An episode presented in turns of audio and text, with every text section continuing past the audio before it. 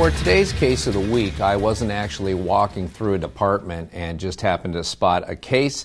This is the first time ever that a dentist volunteered to be the case of the week, and I thought that was fantastic and uh, certainly going to encourage more dentists to do that. And so this is from our good friend, uh, Dr. Bruce Fine, uh, somebody who's been working with us for a long time and is a big fan of our a lot of uh, a lot of our educational efforts. And so he sent this case in where we're going to be doing um, a lot of uh, anterior crowns for him and some lower anterior crowns as well. And so our technicians took a look at this and said, boy, we would re with all the wear that we've got on here, we would love to open the bite here because we've got these short lower anteriors. These are just a couple quick study models he sent us.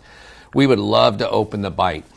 And Dr. Fine said that would be great, wouldn't it? But the patient uh, really can't afford that. And so we're going to need to go on a more limited uh, basis. And so uh, what we're going to do here, we're going to start by doing some biotemps for him so he can prep uh, this case. And I'll move this pin out of the way here and flip this back so you get a chance to see what we're going to be doing here. So we're going to be doing both bicuspids on this side, coming all the way around to the first bi over on this side, leaving the molars um, and one bicuspid untouched here. And this is an interesting look uh, at a biotemps setup before it gets processed. And so what you'll notice here is that we're looking at some hollowed out uh, denture teeth facings along the front, and then you can see we've got some wax in the back where they're waxed uh, into place. And this is really the creation uh, of how a biotemps uh, model or biotemps case, I should say, actually gets started. Of course, the first thing we have to do is prepare those teeth, and they're prepared uh, at about one millimeter um, and hopefully less. We always want to err on the side of less preparation rather than more. And with CAD CAM processes, we're getting closer to being able to dial that in exactly. So we take the teeth in question or the ones that are going to be restored and we prepare one millimeter and just eliminate any undercuts that we have there. Then we duplicate that model once that is done, and then we can begin the fabrication of the biotemps themselves with those denture tooth facings, and then we wax those onto the preps uh, that the technicians have already done. And you can see on the lower, we've done the same thing. We've got some lower anterior crowns, 22 through 27, or biotemps, I should say, that have been prepped, and then one molar over here that's bombed out too. And then our technicians can put these together and make sure that the bite is correct on these units. And so these are ready to be processed now as biotemps. And again, this is one of the reasons that biotemps look fantastic is because they are, in fact, hollowed out denture teeth, uh, denture tooth facings, you could say. And as nice as products like uh, Emax or Empress might look, there's something gorgeous about denture teeth because they don't have a coping. They, they can be hand layered if it's a high end denture tooth. And then you just take the facing of it, grind the rest of it off, and then wax it onto the preps. And this will be uh, then filled with acrylic to make this a solid biotemp. In fact, we actually have the biotemps for uh, this case at this point. And you can see that I put, the, uh, put them through their work. I wanted you to see what the biotemps look like before they were processed. And then, of course, this is something you should be much more familiar with, and this is the look of actual biotemps. So thank you to the technicians who had to actually do two sets of biotemps here. Uh, one they set up for me and left it with the pink wax so I could show you what it looked like, and then this second finish set where you can see what we have come to uh, know and love about biotemps, and that is you know, our ability to just prep these teeth and then reline this and place them over the preparations. And of course, um, any restoration uh, that we're doing should uh, have more than a millimeter of reduction, uh, with the possible exception these days of BruxZir crowns. But we still ask for a millimeter of reduction or more because I'm still experimenting with the minimally prepped um, BruxZir crown, trying to just prepare it six tenths of a millimeter. But that will make um, the biotemp's definitely a little more difficult to fit when we do a minimal uh, reduction case like that. But we're not, we haven't fully endorsed that yet, so don't get any ideas yet. We can do it in the posterior, of course, on single unit crowns, but we're not doing it in the anterior and other spots just yet. It, it's impossible really to prep six tenths of a millimeter and eliminate undercuts at the same time. So right now it's really not possible. So we've got this nice looking biotemps case where Dr. Fine is going to be able to go in and prep all these teeth and then reline the biotemps and put them into place. And, and the neat new feature that we have about biotemps or about the service is that when these get placed, if the patient loves how they look, and oftentimes they do, because we can take you know, either this setup uh, with the pink wax, or we can take these biotemps and take a photograph and send it to Dr. Fine and make sure he likes how it looks. And then he could even show it to the patient if he wanted to. And then once these get placed in the patient's mouth, patients obviously go, Oh, that's fantastic. I love how those look. And that's the new part of the story because dentists have always said to us, Well, can you just duplicate you know, my biotemps into the final restorations? And today that's a, a possibility. So when you get a biotemps case um, these days, you're going to notice something different. That's this stamp on the outside of it where it says a digital RX is attached. And this is something we've dreamed about doing for, oh gosh, the whole 12 years that I've always been here. And now we can finally do it, which is duplicate the biotemps when the patient says, oh, I love how those look.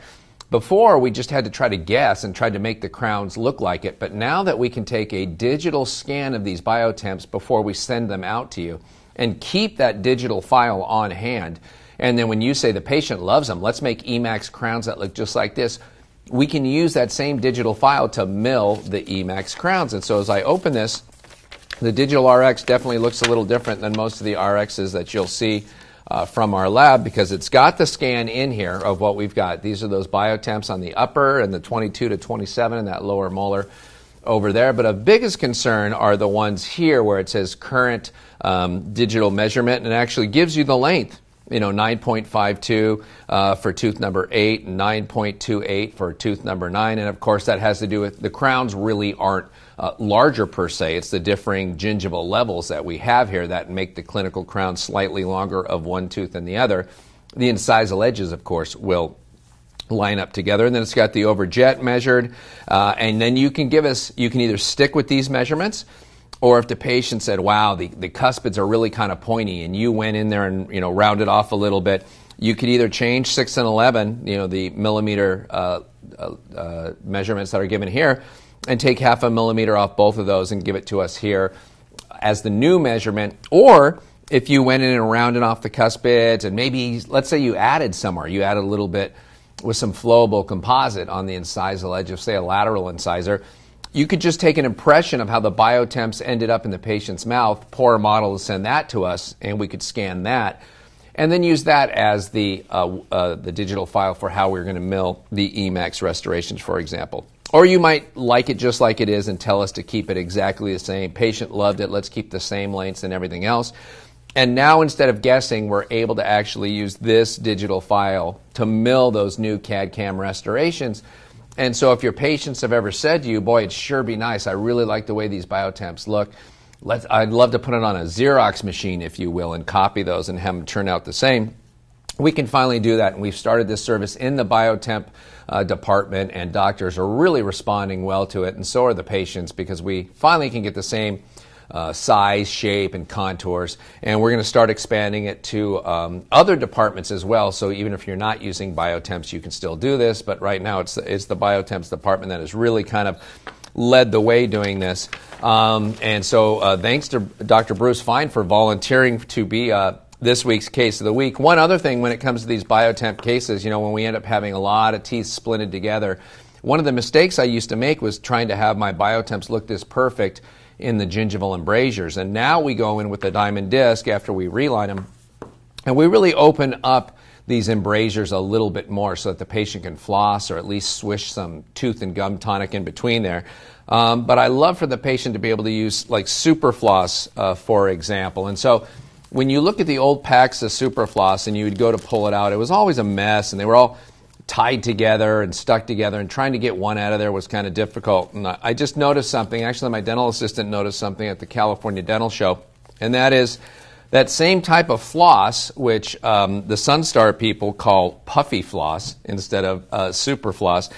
And the neat thing about it is that it comes in a floss like container. And so as you pull the end out, you can see that this is the, the stiff end that you would use to get under like a Biotemps bridge or that you would use to get under a permanent bridge. And then as you pull this out, it's just like the regular super floss. We have regular floss here, and then we have the puffy floss, or what I like to call the, the caterpillar or the pipe cleaner, you know, the soft part that really uh, goes underneath a bridge and cleans out any debris that's there.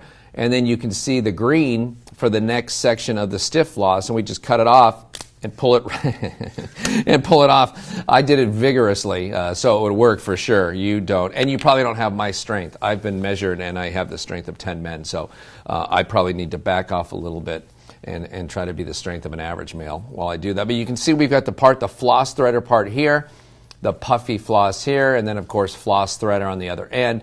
And so I love this. We love this for cleaning out temporary cement after we put biotemps on, after we cement them into place. This puffy part does a great job of grabbing onto little uh, pieces of temporary cement that might lodge. Uh, in between here and gives us a good chance for getting it out. And this just really is a nice, new, convenient form to be able to dispense that type of floss without having to grab it out of the bag and pull it all out. So, again, big props to a Dr. Bruce Fine. In fact, I wanted to just take a second and recognize uh, Dr. Fine. They just participated in, uh, in a big charity event at their office uh, with the Dentistry from the Heart organization. And so, if you're looking to do something like that in your dental practice and give back to your community a little bit, you can go to dentistryfromtheheart.org, and that's just all one word squeezed together like that. And if you want to take a look uh, at a really nice website, uh, it, it's uh, Dr. Bruce Fine's website. And uh, boy, you lucked out, Bruce. I love that last name. And his website uh, actually is, as you might expect, finedentalcare.com. Uh, .com. Just a great looking website. I'm always surprised when I see dentists who don't have websites today. Uh, most of the patients I talk to and my own family members, we won't go to a restaurant or a hotel unless we can find something about it online so we get an idea of where we're going, what it looks like, and maybe even some patient reviews. So you may not have been lucky enough to be born with a fantastic surname like Fine, where you can name it Fine Dental Care, which is fantastic. But take a look at, uh, at Bruce's website at finedentalcare.com uh, to see an example of what a, a, nice, clean, modern dental website should look like, and dentistryfromtheheart.org uh, if you want to get involved and give back uh, to your community with a charitable event.